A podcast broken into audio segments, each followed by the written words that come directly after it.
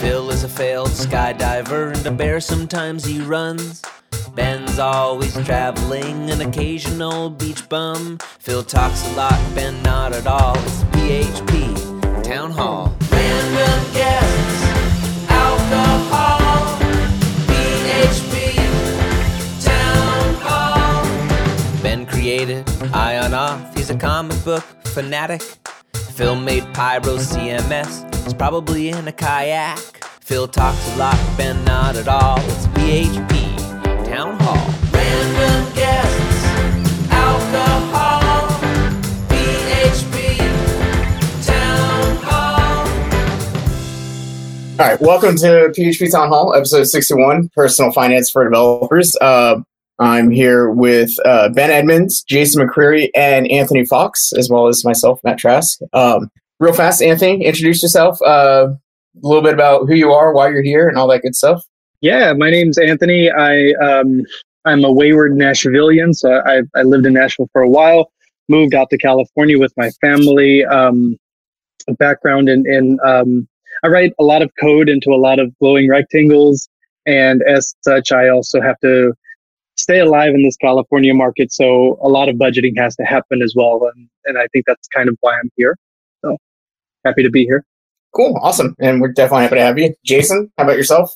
Yeah, Jason McCreary. Uh, go by JMac. Most of you know me as that, so the branding is working. That's good. Um, but yeah, really excited for um, for this particular podcast to kind of be on this podcast because, you know, as I've kind of been sharing lately, uh, you know, personal finance, particularly investing, uh, investing in the stock market, is uh, kind of a second passion of mine, a very close second passion. I've been doing it almost as long as I've been developing. So excited to be talking about this stuff. Cool, awesome, and definitely happy to have you here. Ben, say hi. Hi. And what do you know about investing and all that good stuff? Nothing at all. I'm really good at spending money though. So am I. Whiskey is expensive, and so is Uh, buying parts from Phil. Oh yeah, he's like selling all his Ridiculous. bikes, right? You buy his car yet? He is. So it's funny, like, well, it's not really funny. It's actually kind of sad that we're um, recording this because if you know anything about finances, uh, one of the big giants passed away today. Uh, the guy who started Vanguard and the index fund and all that kind of stuff. Um, so a little quick note, you know, as uh, we're all kind of diving into this path, his name will keep popping up and up and up.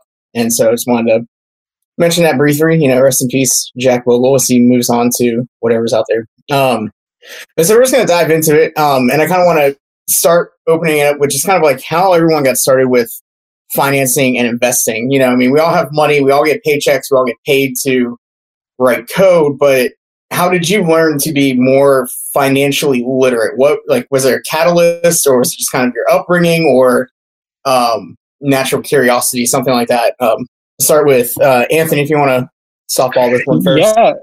Um, so I got started in, I guess, somewhat of an unfortunate way. I I think the whole point of the, the this episode is to um, speak to a lot of developers that um, are new to development and they're making more money than they have or you know what they're used to making and they want to make the most out of it i got started not because i was flat broke but because i was struggling from paycheck to paycheck and i knew that there just was a better way out there and so i spent i think a weekend and and learned the absolute basics of how to manage some of your money um, and from there it sort of snowballed into where i am today and how uh, budgeting keeps me afloat um, and also helps me ma- uh, helps me maximize that money. So it's kind of the opposite side of of the of the base we're talking to a lot today. Um, just wanted to make the point that wherever you're coming from, I think this episode will be very helpful, and there's a lot to learn and a lot to apply in your life that will make your life generally easier and less stressful.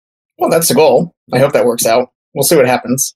Um, Jason, you know, you said you've been investing for as long as you've been coding. Um, how, like, what, what made you get into that? How did you, how did you figure out investing and all that at such an early age? Yeah, you know, honestly, now that I'm thinking about it, it's probably um, longer than when longer than I've been coding. Uh, so when I was like, I don't know, I had to be grade school because I remember living in in the old uh, like our original neighborhood. So it was definitely grade school because we moved when I was in eighth grade. So it was, I was let's say sixth grade, and uh, I mowed lawns on the street. You know, just typical kid thing, right? Like just go run around the neighborhoods. I'll mow your lawn. You know, ten bucks. And uh, or 20 bucks or whatever it ended up being after you know inflation of the 90s but the point is is that i basically over the summer you know mowed all these lawns. That's what i did. I had like four or five lawns by the time i was in sixth or seventh grade. And my grandpa came over and he was watching us and he saw me take money from these lawns you know 60 bucks 80 bucks and basically put it in like this lunchbox that i had under my bed. So like the classic like having your money under your mattress like literally that's what i was doing. Because i was a kid. I didn't know anything. And he came in there and he's like going to the bank. And he kind of like, that was like this pivotal moment for me, like at a very early age to like kind of start to understand like savings and investing and like setting money aside for yourself. And he, he really like kind of instilled that in me. And like over the years, I kind of looked to him for like, just kind of mimic like what he did financially. And like, you know, he had options in the company that like he helped start. He um, you know, basically invested in the stock market. He did all these things that I'm sure we'll start talking about. But the point is, is like he became kind of that idol for me, you know, as far as finance went. And at a very early age, like he basically helped me open a bank account, co-signed it. Cause I mean, again, I was in sixth grade, so I can't go open a bank account. It's like he did all that for me, but it, it really kind of set me on this path at a very early age to kind of understand money and like what that means. Oh, that's really cool. That's interesting how he was able to help you. I wish my grandfather done that for me. Um, ben, do you have a interesting story about how you kind of figured out everything where you are now? Um, yeah, I don't know how interesting it is, but um, I started out pretty young. Um, like a, my dad especially taught me how to budget pretty well. He was an entrepreneur, um, pretty much, you know, uh, since I was a teenager, I guess. Um, so I always kind of had that in the family, and with that, you kind of learned to weather ups and downs in uh, income streams a little bit. So from early on, he taught me, you know, how to budget, how to save, things like that. Um, where I had the real learning curve was once I started making developer money. It kind of felt like, um, you know, it's always every year I'm going to make more money forever, which isn't exactly true. Um, but my lifestyle increased with that. So with a lot of the learning I've done, you know, more recently, would be and how to manage your lifestyle accordingly to your income. Um, and then that led into okay, so now you have this extra money. Uh, not doing much for you in savings account. What do you do with it from there? That led into investing and trading and things like that. Oh, very cool. I didn't know that. Interesting. So here, here's a, a good question to get everyone started since developers tend to hit lifestyle inflation really fast. Does anyone kind of remember their first paycheck and what they did with it when you got your first official like developer paycheck when it was probably some of the most money you've ever made. You know, did anyone run out and immediately buy anything crazy, or was it all right into stocks and things like that? So I'm a I'm a huge proponent of hashtag treat yourself, um, and and I think that that first paycheck could potentially be used for that, um, especially if, if if you're brand new to this and this is uh, a, a, personal achievement of such. I, I, think that it is beneficial and um, and and maybe even mandatory to reward yourself a little bit for how far you've come um, and and just the achievements you've made so far. Uh, I can't remember going out and buying anything crazy, but I do remember like telling myself I am going to go and buy something crazy. Um, and and I think that that's a that's a pretty uh, normal and uh, typical way to uh, fall into that first check, at least from from my from my experience. Yeah, I definitely can't remember the first um, check because I'm old. it was probably a while ago. Plus the whole lawn mowing thing. So I mean, who knows what counts as the first check? But it's one of those things where um, I definitely agree. Like I, am not going to use the word indulge, but I, will definitely go with the treat yourself. Like I think you have to do that. I mean, it's just like anything else in software development. Like you can't sit here and code like 12 hours a day, you know, five days a week, you know, for weeks on end. Like you're going to burn out sooner or later. Same thing is, is for finance. Like you, you can't necessarily take your entire paycheck and put it in savings every time and like, you know, live on, you know, Wendy's. I mean, I like Wendy's, but you know, you can't necessarily do that. Like you have, you have to indulge, you know, you have to go have a good meal or you got to take a vacation or you got to buy yourself you know, something to reward yourself. That's the whole point. So we're human. You need a reward. So the point being is that I definitely agree. You know, you, sh- you should treat yourself. And I think if you achieve a, a, uh, a bonus or a, a pay increase or, you know, a first job, definitely take a, a, a, you know a little bit of that money, you know, a you know, and do something to yeah treat yourself. I totally agree with that. I don't. I don't think it's. Uh, I, I, don't think there should be any negative stigma against that either. I think that, uh, like you said, we are all human, and and it's totally fine. Like if you have a habit of of collecting, uh, I don't know the um, pop figure dolls or, or whatever you like to collect, and you feel like you're spending your money on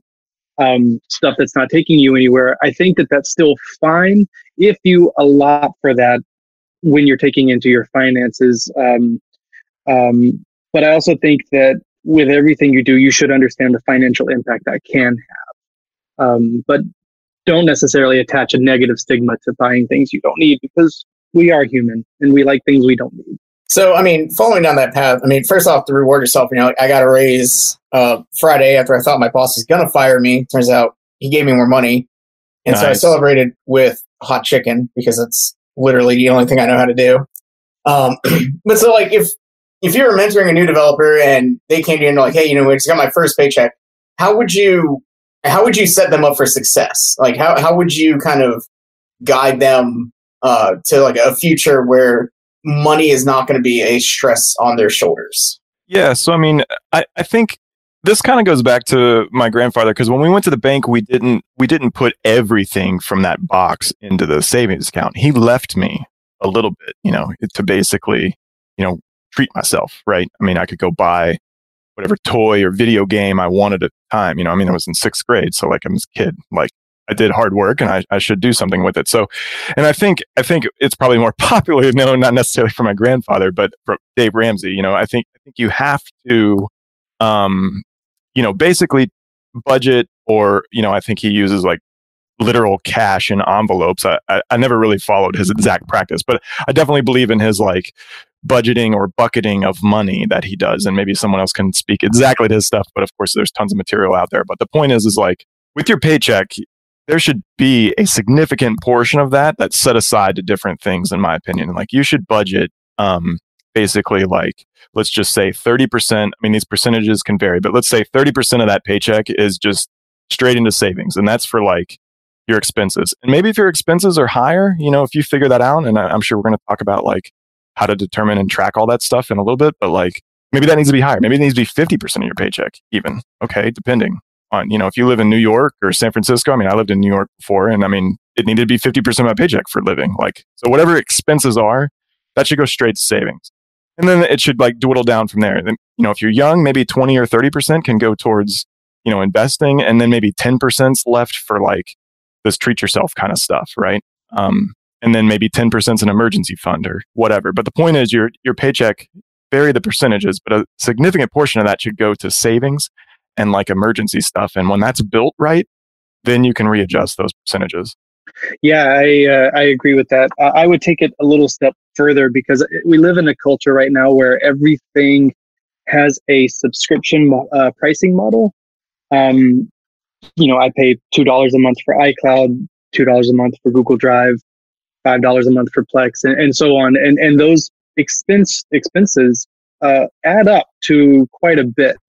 So what can catch you off guard are, are not the ones so much monthly, but the ones that happen annually, like Amazon Prime or or uh, a budgeting software we're talking about later called YNAB. Um, that's like a hundred bucks, forty five bucks. That if you're not planning for this, it comes out of nowhere. So if you have this first paycheck, you can you you can get a really good idea of what your net income is going to be each month, and then you can give every dollar a job um, meaning a lot for these monthly expenses first, um, stuff like rent, stuff like that. And then after that, you can a lot like $20 for, I don't know, fun money or, or, or, you know, just go from there. Yeah. yeah I would say, go ahead. Um, I would just say, as someone, you know, let's say you, you do get that first check, um, it's going to feel like, you know, hey, suddenly I'm someone that has more money than I've ever seen before. I should start living like someone that has this amount of money, right? And so, like, when one mistake I made a lot early in my career was like, oh, I got a raise, I'm going to go buy a nicer car or something like that. That, you know, maybe the grand scheme of things, a $300 car payment isn't huge, but that's a maybe a large chunk of the raise you got, or it might be more than the raise, right? Um, so, watch things like that. and always think through. Um, so like the way I try to think of it is um, your security or the way you feel rich is not necessarily the, the things you have or the things you can afford, but the savings you have and the extra you have every month. So try to think of it in that way. Don't be in a rush to get it allotted. Well, you know, I mean, a, a lot of really good things are brought up there um, in all that conversation. Dave Ramsey, I want to touch on YNAB definitely, um, but you know, like Ben mentioned, lifestyle inflation, which is a huge thing in our industry because you get that first paycheck and you see like your boss is rocking a new Apple Watch and he has the AirPods and uh, he's has a Tesla and all this stuff and, he, and you're you're playing catch up. Um, how have like what what has kept y'all from lifestyle inflation or like where where have you like really tried to hold yourself back when you got a paycheck or something like that? Um, yeah, I that's actually what I was going to touch on because I, I, think I think Ben had a good point about you know don't go out and, and kind of over treat yourself, but like you know definitely everything's within reason, and, and for me it, it's really about discipline, and I, I think I'm probably I'm not the most disciplined person, but I'm definitely more disciplined than some, and for me just kind of to put numbers on it and, and make a rule out of it like I would never go do like a big purchase on anything like a new house, a car, whatever, even even a TV, like a large TV purchase or a new computer purchase, honestly, or a big trip. I wouldn't do anything that I would consider, you know, a large, more than one paycheck's worth of money, like, or a commitment more than a paycheck's of money, like a house, something like that, until I had like six months of savings. And what that means is like, as far as an amount, is basically all my expenses and then times six. So whatever my monthly expenses were, you know, everything like rent, car payments, insurance, medical insurance, uh, groceries. I mean, everything. Okay. And that's hard to track. And we'll talk about tools in a minute, but like track all that and times it by six. And when you have that in the bank, then you can pretty much do whatever you want, in my opinion. But like until you do, you really shouldn't go out and be buying any like large committing, you know, financial obligation type purchases. Yeah, if you put it into a, a different perspective too, I mean, somebody that makes one hundred and thirty thousand dollars a year, but has um, you know their cost of their their lifestyle cost them one hundred and ten thousand dollars a year. They're netting um, twenty thousand. So really, they're not really in a different boat than the people that make forty thousand a year but have twenty thousand dollars of of lifestyle expenses. Exactly. Yeah, good way to put it. Yeah, that's that's a great analogy. Um, and it it brings us kind of back to the point I was uh, going to make for a second, which was what tools are out there for people to kind of track expenses or manage their debt, things like that. I heard YNAB, and I also heard um, Dave Ramsey mentioned, which I know Dave Ramsey's a person, not a piece of software, but he does have some software out there and some philosophies. And so I know each of you guys talked about one differently. So I'm kind of curious um, what your perspectives are on YNAB and Dave Ramsey. I can speak to YNAB. Um, and, and the reason I can speak to YNAB is because I, I, I first was with Mint. Um, I don't know if this was before Intuit bought them. When Intuit bought them, I, I really didn't see much of a difference either, but instead uh, just of uh, some UI changes, I think. But uh, I didn't pay much attention to it because Mint did everything for you. You would put in some numbers that you think you want to stay within in terms of food and groceries, but it tracked all of your expenses for you and, and scraped your uh, bank accounts for the information. And then you check it a month later and you're like, oh, I, I went over that budget by $600. I guess I'll, I try better. Um, so I went to YNAB and that was, Wait, that so was a real quick for listeners. You're talking about the You Need a Budget app. Right? You're, yeah, I'm talking about uh, youneedabudget.com, um, YNAB. They they they uh, phonetically pronounce it YNAB as a shorter way of saying you need a budget. So, you know, two syllables down from however many, uh, but still a very long name. Um, so I, I, I, saw them and, and I thought, okay, but budgeting software, I have to pay for it. That seems pretty counterintuitive. Like, why? This seems like money I could save. Here I am spending over six hundred dollars a month on, um, you know, over my budget on dining out, but I'm worried about a one time a year forty dollar purchase. But um, so I went by and I looked them up. They don't scrape your bank accounts. Every transaction you have to put in yourself. but I spent a weekend and read all of their blog posts, watched all of their videos, and uh, it it totally changed the way I look at everything. They ha- they have um, four rules in terms of bidding. The first one is every dollar has to have a job. So you're like looking at all of your monthly expenses, rent, and, uh, software subscriptions, and groceries and dining out.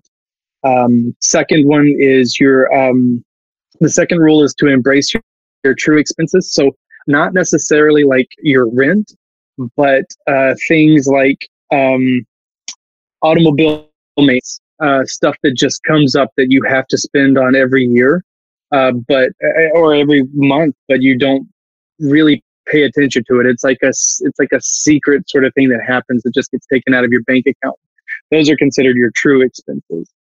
Um, the third rule is to roll with the punches, and the fourth rule is to age your money, which is this concept they put on um, about like if I'm paying two hundred dollars, uh, let's say for example, uh, to this bill, that two hundred dollars should be two hundred dollars I earned, um, I think two months ago or, or something like that.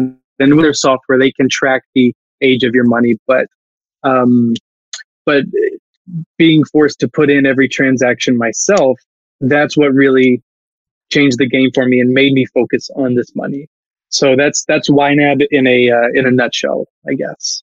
I would um, you know, budgeting is a very important tool for people, um, especially if you feel like your your spending's not in control. You know, if you you have this sense of dread, you got to check your uh, checking account, or if you uh, you know run your card and hope it goes through, things like that.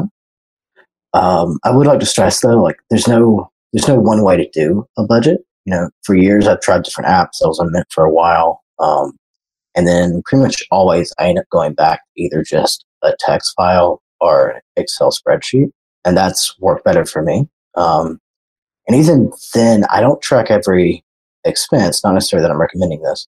For me, I had buckets, um, and tracking every expense often for me made me feel very like constrained and then I found myself kind of rebelling against that constraint, I guess, and spending more than I should. So what I try to do is I try to track my savings.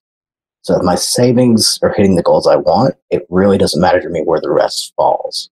You know, I can spend double on eating out and half on whatever transportation. But I'm hitting that savings goal, I don't really care where the rest of the expenses fall as long as they're all covered.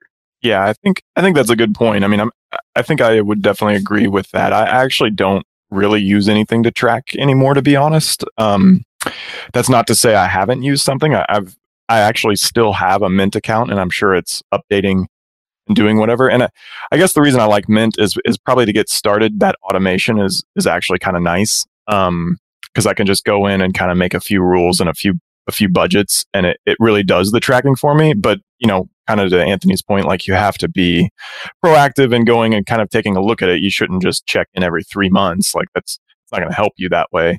Like you have to be active with it. But I, I think if you let it do its job and you link up your bank accounts, like that's a really good start to at least give you kind of those numbers that I was talking about before of like, at least you kind of get a picture of what's outgoing. Like I think a lot of times people don't understand what's outgoing. Like I'll just pick on my girlfriend because I'm sure she loves that. Um, you know, when we kind of looked at her expenses. I kind of helped her um, take a look at it. But like, you know, I always kind of told her, gosh, you, you got so much for this cycle class and so much for this, you know, yoga class and so much over here and totally great to like work out and be active. But problem was, you know, she was very busy with her job and she was traveling more and, and she wasn't really using those. And so Mint helped her kind of realize and see that in her own way. You know, I, not me harping on her necessarily. Like it was better just, I think as individuals, we just kind of have to see it on our own. And, and so I think Mint did a good job on that. And I don't really keep track with it personally anymore, but it definitely helped me know in my head what I spend. And now kind of more like Ben, it's like as long as I'm reaching a certain savings goal or as long as my savings account doesn't go below kind of that six month or now 12 month mark, like I'm okay. Cool. Yeah. yeah I mean, a, um, sorry, Matt, I'll, I'll, get to you real quick. I'll throw yeah. out another quick like life hack um, I do with that. So um, I, I, got this idea, I believe, from the book Profit First, but I was already doing something fairly similar. Um, so the idea is that you have different accounts uh, for different expenses, and then you kind of move money around accordingly, really just to give you like, that mental picture. This is coming from this bucket. instead of it's all in one place, and then it kind of maybe exists in a spreadsheet somewhere that doesn't feel very real. Um, and for me, what I do a lot is I don't keep much money in my checking. My checking is really just what I expect to spend for the next week or for the bills I have. Um, so it's pretty much always super low, right? Like if I were to just go buy two hundred dollars worth of stuff at Walmart, right, it might might decline because I don't keep it in there, and that helps me personally be able to like quickly look and see what I have as like just only disposable income that's planned the next week. All right, go ahead, Matt. Sorry. No, that, that's interesting. And I remember you you talked to me about that um, when we met up in Atlanta a couple months ago. How you kind of keep it bare, and I know other people uh, like kind of load up their checking account and keep their savings bare, so that way they can pay off bills and all that kind of stuff. Um, but you know, another thing that was mentioned that um, I was hoping we get to is the six to twelve month, as Jason mentioned, emergency fund, and also kind of talk about another concept that I've I've kind of heard lately, which is um, do we we're we get the not safe for work thing, so the the fuck you fund basically, um, and so. It, it, I think it's good practice, especially for any developer who's in a startup situation, to have some money set aside. But there's also the concept of having money for emergencies slash um, things that pop up unexpectedly. You know, Jason, you mentioned uh, 12 months, which seems to be quite longer than the average that you hear. Uh, what was the reasoning behind 12 months?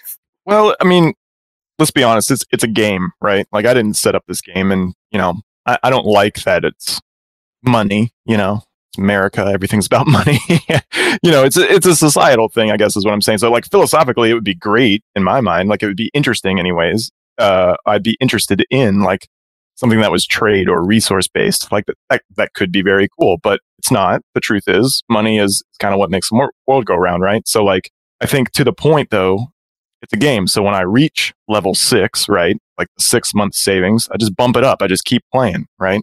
So I bump it up to 12. And if I get 12, then I bump it up to something else. Or it's like a pyramid, right? Like you think of like the food, you know, pyramid, the old school kind of thing, right? Like you have, you know, your carbs at a certain level and your proteins and your fruits and your veggies and all that stuff.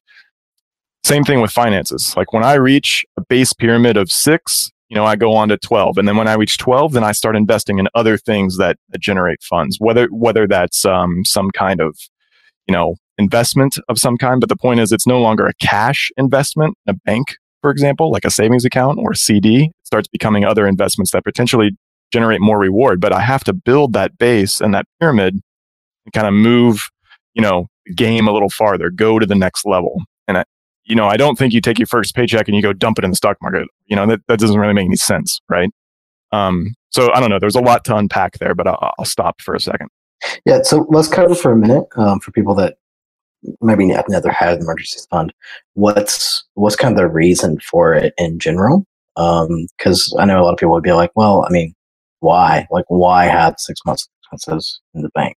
Yeah, I think I, I think it's exactly that. It's it's just emergency. So for me, six months, and, and I'm not the one that necessarily made that. I'm not sure if it's Dave Ramsey or whatever, but it's definitely like a common notion out there to to kind of you your goal should be having six months you know worth of savings for an emergency. So for kind of like a life emergency, you know, you get in a car accident or you're you know short term disability or uh, the, you know the house burns down or you know something along those lines. You know, life basically happens, and uh, you know that's that's kind of the way I've always looked at an emergency fund. But you know, let's let's go around and see what other people kind of think it is.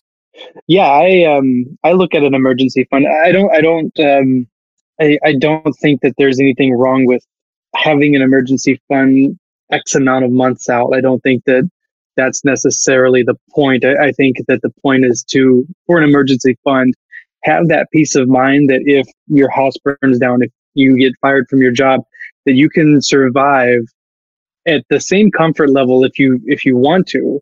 Uh, on this uh, I, I tend to to have about three to six months of of um, monthly expenses like like actual monthly uh, the actual money that like the amount that I've spent each month times three or times six or times 12 um, so that for the time that I'm in this emergency I don't have to worry about um, funding. I, I have that stowed away. This is exactly the purpose that it was put there for. Yeah, and I would just add the um, like a real thing it gives you is there's this um, kind of perpetuating cycle where you get one expense that comes up and then you have to maybe borrow for your next check to pay for that through the paycheck to paycheck. So let's say your car breaks down, and you need a thousand bucks. You might put that on a credit card, um, and then you end up paying on that credit card for six months. But if you if you have that emergency fund, it's it's not all that stressful. You know, it's not something you want to spend. You're never happy to throw away a thousand dollars to fix a car, but it doesn't change your lifestyle at all, and it doesn't add any debt or overhead. Yeah, I and I also want to reiterate that um, it's it's totally fine if you don't have that right now because a lot of people don't. The important thing is to want to have it and start with a goal of like two weeks of emergency funds put away, and then move that up to a month if you need to. And then once you're at a month, like um, like was said earlier, move that up to two months, and then to six months, and then to twelve, and keep growing. Um, I, I think that that that's the reasonable way to approach this and not just assume that everybody should have this out the gate because realistically that's not realistic yeah absolutely absolutely not I, I think that's a good point. point and earlier when i was saying it was a game i mean that, that's exact it's exactly that like start at the one week you know mark and then go to two and then go to three Uh, i guess the point maybe really for me is is i will be a little bit strict about six months and the fact that i, I think that is a legitimate you know life will, will ward off most of what life throws at you if you had six months worth of expenses saved up in your bank account. I think once you reach that goal, you can start making new financial goals was kind of my point. So definitely you're not going to have that overnight. It takes a, it takes time to achieve that. It definitely took me several years and, and even multiple promotions and jobs to kind of get to that comfort level. Um, but kind of also as Ben's point, you know, you got to make sure to check that comfort level too, because as, as you move on from you know, being a 20 something going to the bars, you know, and then writing code during the day to, to, to maybe being a family man with a house like that, that six months changes. So that, that's where things like mint and, and everything else kind of come in and help you determine, oh, I need to, again, I need to move this level up. I need to move this, this score count up.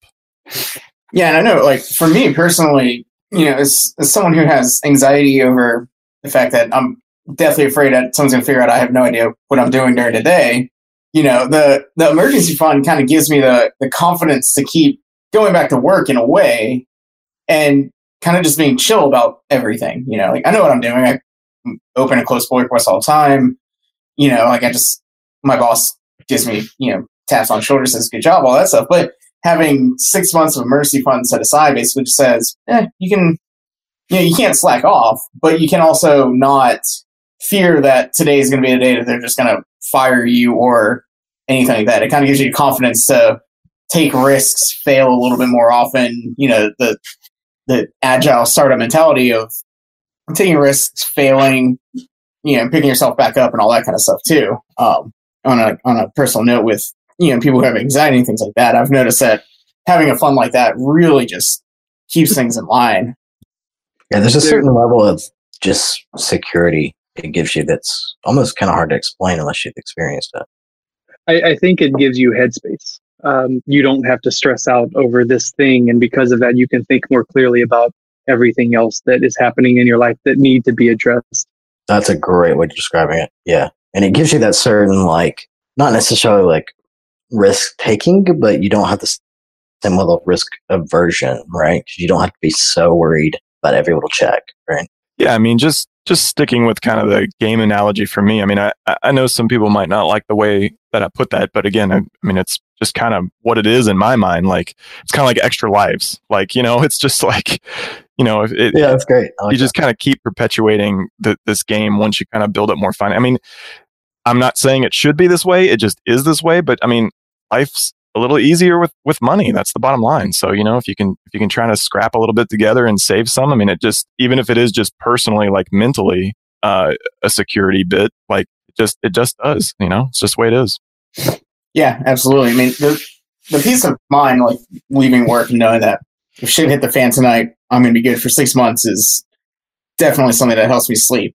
So does whiskey, but money does too. Um, but so you know, okay, so let's I have my emergency fund. I'm good to go. Where does my where should my money be going next? You know, like I hear 401k at work. We have like an employer match and things like that. I also hear things like index funds being thrown out as a a, a vehicle to making money. Um, you know, like I would I would actually like to ask a question as a precursor to this question, um, because I see conflicting things online, and I never really know where I stand either in terms of this. But you you've got your money now, right? You you can budget it, and you have the option of setting up, you know, starting this emergency fund, which means taking money out of what you're earning and putting it aside. Now, let's say you also have some credit card debts and student loans, stuff like that. What takes precedence uh, there? Does the emergency fund take precedence, the savings, or does paying down the the debt, or is it a, a hybrid of the two? Yeah, that's. I think that's a great question. I'm. I'm going to field it unless somebody else wants to take it because I got. I got strong opinions here. I, yeah, I love opinions. After yeah, I got something to say, but Jason, I want to hear your opinion first. Okay, fair enough. Uh, so so yeah, so just to kind of reiterate the the question, um, you know, what comes first? Emergency fund, investing, paying off debt. Is that basically kind of what I'm what I'm hearing? Um, okay, yeah. So so let's let's say that um, you start to reach your emergency fund. Now, if you have a loan, a student, let's let's just call it a, a student loan, right? Um, could be a car loan, but the point is you've got some kind of debt, right? Um, I think your emergency fund comes first. Okay. Cause, cause part of your expenses are that loan amount, are that, you know, loan payment that you do monthly, whether it's a car payment or a student, doesn't matter. That's part of your expenses, right? So I think your emergency fund comes first because that handles six months of everything your rent, your student loan payments, your groceries. That's all should be included. So given that, emergency fund comes first. Second, once you have that emergency fund, you take your excess cash, okay, that comes from your paycheck, because you still keep putting it in savings, but now you should have a little bit more because you don't need to put as much in your emergency fund. You start buying off that debt. That's my opinion. Okay. So debt would come second in the question. And then third would be investments. That's where I am. Yeah, I'm uh, pretty much right there. So I'd say a lot of that depends though on the on the debt and on the emergencies, right? So I would say probably for most people, you want maybe a three month emergency fund, and then you want to work on debt. Um, you probably don't want to work on like student loan debt at that same rate though, just because it's such low interest rates, or maybe you don't want to work on a mortgage at the same rate. You know, a mortgage is something you can hold for a while, and then also still work on your investments or increasing your emergency fund because you have a better interest rate there. Um, we can get into the weeds on how to calculate that, but for most people, I think that's probably the case. Well, I definitely, I definitely agree. Uh, maybe you could start a little earlier with the three months, and I definitely agree. You know, find the highest interest rate loan that you have and kind of start there because then you can snowball, and that's a big Dave Ramsey thing. Um, so, but but basically, um, yeah, I definitely agree. But I um, just want to point out that you know you could you could snowball those by kind of focusing on the one to reiterate. Yeah, yeah, and I would say like three months probably, and then focus on those high high interest rate um, debts. Um, but that also depends on your situation. You know, if if you're at a startup, um, how to put it, like a debt, something you could hold for a while if you need to, and make maintenance payments on. Uh, a mortgage or a rent payment might not be. So if you're maybe working for a startup or your situation is just not as stable in general, you need to make that choice for yourself. So maybe you do need a, a larger emergency fund before you start on that. But the general idea is to balance the stability with the long term payout. So I'm doing it a little different, actually. I'm, I'm kind of following the Dave Ramsey method. Uh, his method is stash a thousand dollars for an emergency fund and then attack all of your um, debt. Unfortunately, the majority of my debt is credit card debt, or it was. Um, I've since consolidated down to a personal loan. But basically, I've built up the thousand dollars. I have it easily um, accessible, and now just about every single dollar I have that is not given a job elsewhere for rent, utilities, um, things like that, subscriptions, is basically being funneled into um, a holding account for me to pay off my my debt. Um, if you follow online Mr. Money Mustache, who is big in the, the financial independence retire early community, you know, he says treat debt as if it is an emergency. And so that's kind of where my head is at because as someone who had 10 years of credit card debt and could never figure out how to get out from under it, you know, I finally decided that it's an emergency. I need to attack it now. And as I've been paying it off, you know, I, am feeling the stress literally lift off of my body, um, watching these payments actually do work. Um, now, after that comes building up the longer term emergency fund and then into investments, things like that. Um, but I've actually scaled back my 401k as well. Um, because I'm still younger, I can I can kind of get away with it. It's a little bit of a risky gamble, but um, I've scaled back my 401k and my IRA investments in order to pay off my debt because I know in both the short and the long term, I get more out of paying my debt first versus investing and hoping to the markets calm down. Yeah, I just to jump in for a second. I mean, I would definitely caveat or make an exception, you know, to since we're developers here. I would make an exception here in the fact that your emergency fund could be for a much shorter time period if you're suffering from credit card debt. Because to kind of Ben and I's point, like that's going to be your highest interest rate compounding on you. That, that it's just credit card debt is the worst. Okay. So you really want to make sure that you are not doing anything there that's going to accumulate that higher interest rate. Um, so whether that's making sure you have like a certain amount towards that minimum payment, even if it's higher, if that means a little less goes in your emergency fund, it's probably worth kind of doing that short term until you can get back on top because, you know, again, that's going to be your highest interest rate debt. And, and you really need to be mindful of that because you know, the whole Warren Buffett power of compounding, that's actually working against you when it comes to credit card debt. Yeah, those those are all those are all great points. Yeah, I mean, and the caveat too, credit cards are not evil, but as they say, you know, with great power comes great responsibility. You know, if you get a, a credit card that has a ten thousand dollar limit and you run out and you buy ten thousand dollars worth of stuff, you know, you're on the hook for not only ten thousand dollars worth of stuff, but now you probably have an eighteen to twenty percent APR, which is going to hit you every single month. So your ten thousand dollars, if you don't attack it and pay off ten thousand dollars in one month, which maybe you know Warren Buffett can do that. I don't really know anyone else in the world who could literally throw down ten thousand dollars. You know that that money is going to exponentially increase every single month, and those minimum payments. I mean, you're you're not going to do shit with a minimum payment. You know, you need to be adding on top of that kind of stuff as well. Um, yeah, but I um I, I do I do want to point out that uh, like you said, credit cards are not evil, and if you do if you treat credit cards as as um I don't know how to really put this delicately, but like as just a form of paying for something, but not as a form of like money you have to spend. And you you know what money you have to spend and you've budgeted. Say that I've saved up, I've created a fund because I want to buy a new TV and I've saved up for six months and this TV does cost $10,000, but I have that in my account right now. It's totally fine to use a credit card in that case if you plan on paying it off that month because there are other perks you can get from a credit card. Points being one of them, but frequent flyer miles being a major one. Oh yeah, abs- absolutely. I mean, I credit cards are part of the game. You know, I mean, they're they're a power up, right? And uh, you know, definitely to Anthony's point, like you know, if you need to work on your credit score or something, like having a credit card that you use disciplinedly and, and kind of marginally and you pay it off pretty much in full and you maintain kind of a low balance on it, you don't spend the maximum is a great way to up your credit score. Like, you know, so, you know, if you're going to plan to buy a house or something, or you're, you're kind of a, a new young uh, programmer, or maybe you just never had a credit card because because you thought they were evil. Like they are a means to an end as, as part of you know the game. So they are definitely they're definitely there. Yeah and they can definitely bite you um, if if you're not if you're not conscious about it. Uh, personally what what i do is put everything on my credit card each month but what i put on my credit card are things i've already budgeted for with actual money that i have in my account and plan to spend.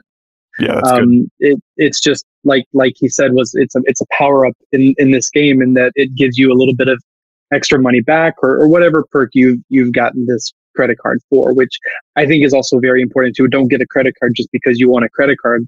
Get one that's actually going to help you achieve your goals and what you want in your life. Also um, throw out a couple couple tools. If you're if you're trying to work on your credit score, I really love Credit Karma because it will like analyze your accounts and then give you suggestions on things you could do. And it even has a tool where you can uh, um, kind of you can estimate. You can say, hey, so if I do this, what does my score go to? If I do this, what does my score go to? It helps you right prioritize because credit scores in general aren't exactly the most transparent thing if you don't know how they work. Um, and then another tool, um, Matt, you told me about this one, Debitize. Is that how you say it? Yeah, Debitize. Can you, can you spell that? Uh, Debitize, uh, D E B I T I Z E. Um, so basically, it, it's it's a iPhone or Android app, and it'll connect into both your bank account and your credit card. And so it, it kind of monitors your credit card, and as you spend on your credit card, it just go ahead. It'll just go ahead and go into your bank account, take the money out, and pay off your credit card at the moment. Um, so you know, I mean, full disclosure, if you're someone like me who understands the power of credit cards, but you're also very terrible with credit cards, as I am, uh, this tool has been wonderful in letting me buy things, but then immediately owning the purchase. Um, you know, like I'm getting into photography, I'm buying a bunch of lenses and things like that to kind of jumpstart this hobby. And, you know, I go on Amazon, I buy a new lens, and instead of it sitting on a credit card for a couple days, weeks until I see it or whatever, immediately debitize, attacks it, and takes the money out. You know, and so, funnily enough, I'm sorry to interrupt you, but funnily Yeah. enough, there there is a literal difference in how you feel for an item if you know that you or that that's still waiting on your credit card to pay off, or if you know you truly own that item. Say a, a big purchase like uh, a lens or a laptop or something like that. Yeah, absolutely. Um, so yeah, I, I think that gives people a good roadmap, you know, into both emergency funds and kind of how to how to budget your money going forward. Um, you know, but uh, as I kind of mentioned it earlier, you know, like when you get a job, you know, if you get a, a, a job at pretty much anywhere, maybe startups are a little bit different, obviously with stock options versus 401k. But you know, like you're you're when you start, you're handed a stack of paperwork, and it's like you know, fill out your medical and your dental, your vision, you know, your long term disability, short term disability, and also your 401k, which, you know, personally for me, there's no class in high school for what a 401k even is. And so I'm kind of wondering, you know, who has experience understanding what 401ks are, things like employer match, um, IRAs, and things like that. You know, how how how should people be looking at these different tools as well on top of everything else we've talked about so far? Um, well, I, I can I can sort of start this. Um, I, I do know that being, um, I, I guess, a millennial and and seeing these things that are are, are in question uh, around if they're gonna if they're gonna still exist at the time uh, when I'm old enough to utilize them. Um, at the same time, uh, this this is literally free money that your company is giving you if you put into this account. They will match typically at a certain percentage out of their own bank account. Um, and so I, I think it is something that could be uh, hugely beneficial, but I also think it's something that even I myself need more um, uh, education around because it's it's stuff that folks around my age just don't tend to think about. I guess. Yeah, I'll I'll throw us out another rule. Um, so 401ks are bas- basically a retirement investment vehicle, and you can't really touch them until, um, I don't know the exact. They're sometimes changing it. Let, us say 65. Um, but anyways, uh, the point is is that they're basically um, matched often by your company, and if they are, the simple rule is just put in the amount that they match. So if they match up to 6% of your salary, make sure that you're budgeting 6% of your salary whenever you fill out the paperwork or you do it hopefully in an online system where they say, How much of your salary do you want to match? And it's like, Yes. So it's one of those things where um, I would definitely try to maximize the match because that is basically free money that they're giving you for retirement that the company's giving you, right? So always take advantage of that in full. And I'll say, don't ever put anything more in. So that might be a bit controversial, but go up to the max and nothing more. Anything else, honestly, in my opinion, can be used better now. And this goes into what they call the time value of money. The time value of money is that a dollar today is more important than a dollar tomorrow because you can take that money and do something with it today uh, that's going to give you more than just a dollar tomorrow, right? So, and that's kind of the, the very loose, loose, uh, quick example of the time value money. So, I want to have that money today uh, and not necessarily put it off till I'm 65 in some account that I can't touch. I get very limited ways in which I can invest that money. Um, so again, 401ks are not bad.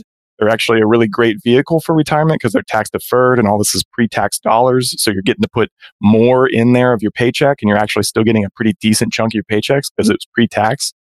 Uh, and then also you're getting the match, hopefully, that your company does. If your company doesn't match and, and you're still working on your emergency fund and so forth, honestly, I wouldn't contribute to your 401k because I consider that kind of going back to that pyramid example I was talking about. I consider that higher up the pyramid or towards the top of the pyramid, which is investing. Yeah, so I I definitely agree. You know, you, when you have your base, uh, I can get by finances before you start investing, like a four hundred one k. The only time where I would disagree if you should put more in would be um, really just if you're older. So if you're it's your second career, you're just an older person getting started on a 401k. It's the first time you've had the spare money to spare. In that case, you might want to put more, um, but that's, that's something you should, it's definitely worth researching for you to see if that's a good fit. That's fair. That's a good point. Then not to think about when I'm 60 what I want to do. Will I even make it to 60? I don't know. We'll see. That's a fair but, point, which is why I don't think about it. Yeah, exactly. I mean, you brought up a good point, Jason. You know, my so unfortunately, my company does not offer a match at this very time. They're working on it. So I have my, I mean, I'm dumping, I'm not dumping, I'm putting two or 3% away just to kind of put it in there and let the investment grow and all that kind of stuff. But I've kept my investment down in terms of what it could be in order to maximize my money today and do other different things, pay down my debt or work on uh, an IRA or uh, index funds, things like that as well. You know, so um, if so, we skip the 401k, let's say, um, but we we do want to invest. What are other options out there for developers to get the most for their money, make their money work for them? Yeah, I mean, I, I think where I probably started the natural evolution, and, and this was a while back. You, you really probably can't start here anymore, but back in like let's say late 90s 2000s right i had this bank account you know my lawn mowing money and then my money from working at small jobs you know as a teenager but the point is I, I, progressed the savings account to a point where i had no expenses. I lived at home. I was a kid. My parents still made my meals like other than you know maybe a, a movie every now and then i literally had no expenses. So zero dollars out. So everything was savings. So I, I went onto a cd which is basically a bank offers you you know a certain percentage um, to hold your money lock it in for a certain amount of time and they basically give you money back on that. Now back in the 90s and, and, and late 90s and, and early 2000s this was actually like a decent percentage. This was actually like 3 or 4 percent it was it was good money right It's way better than just letting it sit in a savings account or a checking account worse which you actually don't get any interest on so I want to have my money do something for me. Again, kind of that time value of money. So I want a vehicle that initially has limited risk, like a CD. Like again, the bank's offering you this. It's, it's not putting it out there in anything risky. It's just saying, hey, if you let us keep this on the books for six months or a year, we're going to give you back this certain percentage on it. And you know, if you take it out early, you still have access to it, but you just don't get the percentage. So it's actually a, a zero risk uh, scenario, right? But it's one of those things where like that's I think that's your initial level is, is a really low risk but a decent reward kind of payout thing. And and CDs again, used to probably be the way for that. There might be different vehicles for that now, but that would probably be your entry. Cool. Yeah. Um, so, you know, I mean, how is it is it possible to time the market though? Is it possible to know when to buy and sell different stocks and things like that? Or or is it better to find kind of a, a let it ride type strategy and just weather the storm that, you know, if you if you've been paying attention to market over the past um, two years, honestly, uh, the market has gone up, down, left, right, every other way possible. Um, and people get panicky. People worry about these kinds of things. And so, you know, in your experience or in anyone's experience, is it possible to even try and time the market, or is it possible to control your emotions and just ride the surf until you hit the shore, you know, so to speak? Yeah, so I know we're getting a little long on on time here, so um, I'll get us started with like the market conversation, and maybe if people find it interesting, we can do like a part two on it. But I definitely think, um, again, CDs are probably kind of more of a, a thing of the past. So let's say you move straight into the to the stock market, and I think that I think that's totally fine. Um, to kind of the point of of Matt, um, you know, bringing all this up, uh, I guess at the at the intro. Um, the guy who uh, passed passed away today, um, Jack Bogle, uh, basically was kind of the inventor of the index fund. Basically, so we kind of mentioned him in the intro, uh, and he actually passed away today. But he he kind of wrote about this as like his college thesis, and then he like pushed it into the market in like the 80s and 90s, and then he eventually went on to start a company called Vanguard. And Vanguard actually is like one of the large kind of um, now you know index and mutual funds. You know, but they were one of the first to create um, basically one of these index funds which mirrors uh, the very popular like exchanges that are out there. So like Dow, the Dow Jones Industrial Average, um, the S&P index, the Standard & Poor's index. Um, and they basically are vehicles where they group together a large amount of stocks and they basically try to mimic the performance of the overall market. So that's basically what an index is in a, in a, in a super layman's kind of nutshell. I would start with one of those. Um, and the reason for that is exactly the reason that, that Jack Bogle talks about. Over a long period of time, long period, no one's going to beat the market. Okay. So maybe in a year if you're good or two years in a row or five years in a row but as as basically you um you know increase time right as you as you go farther out in time your chances and probabilities as an individual of beating the market basically go to go to zero uh, that doesn't mean go ahead sorry oh i'm, I'm sorry but I, what i've heard is and you can let me know if this is uh you know right or wrong but i've heard that um time in the market is going to be more beneficial to you than trying to time the market. Exactly. Now that that's there's no silver bullet, okay? So I'm going to use an actual personal example for me, okay? I got out of college and I started this whole financial kind of pyramid type thing that I've been you know using it as an analogy. And so by the time let's say 2007, I was actually at a place where I'd had a good job, I built my emergency funds, and so I graduated to kind of in my opinion the, this next level of where I started investing. So I went into index funds and I actually bought Vanguard index fund, the VFINX, right? It's the Vanguard index fund. It mirrors the S&P, which is the overall market effectively. So I invested in that at 2007. Well, I don't really have to tell you uh, exactly what happened next. It was 2008. So I basically invested in the peak, right? So that money, okay, in that, I'm not saying it was, you know, anyone's fault or anything like that but it goes back to kind of what we're saying, right? It's it's all timing, right? Like it wasn't my fault. I didn't. It doesn't mean investing was bad, so to speak. That's what I meant by fault. But it just meant like timing's, uh, you know, difficult, right? You're never really going to time things right. And in my case, I timed it in the absolute worst way. Okay, but by 2013, 2014, it had gone basically back and then in the m- recent years, to Matt's point, especially last year, we saw incredible performance. Most people's 401ks grew by 50% last year. Okay. And that's, that's really unprecedented. Like, I mean, unless you go really far back. So. Timing's everything. If, if you got in in 2009 or 2000, you know, fall of 2008 and you invested and you were that person, your timing was incredible. Right. So it's just, that's the whole point of the averages. And, and to add on to that, um, I, I think that timing is, is one thing, but making sure you don't get confident uh, or, or overly confident or arrogant in your decisions. And inversely, making sure you don't make rash decisions when you see something plummeting. Those are the absolute worst times to make decisions. Um, most of the time, your the odds are still in your favor. Uh, to to kind of um, branch off to off of that, I'm actually reading this book right now called Principles by Ray Dalio, by the guy who founded uh, Bridgewater. Dalio's jam, yeah.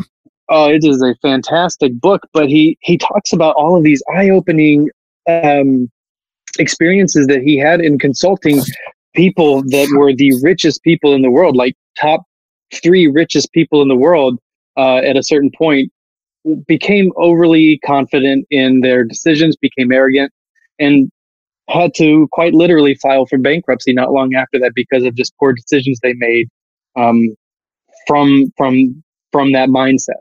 Yeah. So I, I definitely want to point that out. Again, th- this goes back to that pyramid, right? Until you have this base, you cannot be putting money in the stock market, right? Until you basically have emergency fund, you have control or even zero debt, you really should not be in even when you're investing, it's a pyramid. So we're getting towards the top of the pyramid, which means there's less money there than the, there's in in other things, right? Like there's less money in there than there's in your savings when you're starting out, right? It, it can be an inverse pyramid way down the road when you're a multimillionaire. But for now, it needs to be, you know, that standard pyramid where it's less money being invested. And honestly, you shouldn't consider that money basically gone. Okay. When it's invested, that should be money that you are okay to lose. And when you're young and you're 25 and you got a programmer job and you're making a decent paycheck, maybe that's a decent amount of money, right? That's more money than maybe some other people would want to invest. But you can make it back because you got a good paycheck and that's great. But that's the point though. Don't, you know, that'll really abate a lot of that confidence and a lot of that learner curve too. I can't tell you how much money I lost in the market when I was like between 22 and 27. I mean, there was a lot of money that was lost and it was not just because of 2008, it was because there's a learning curve. You, you do really dumb things in investing when you, i investing in the stock market when you start out.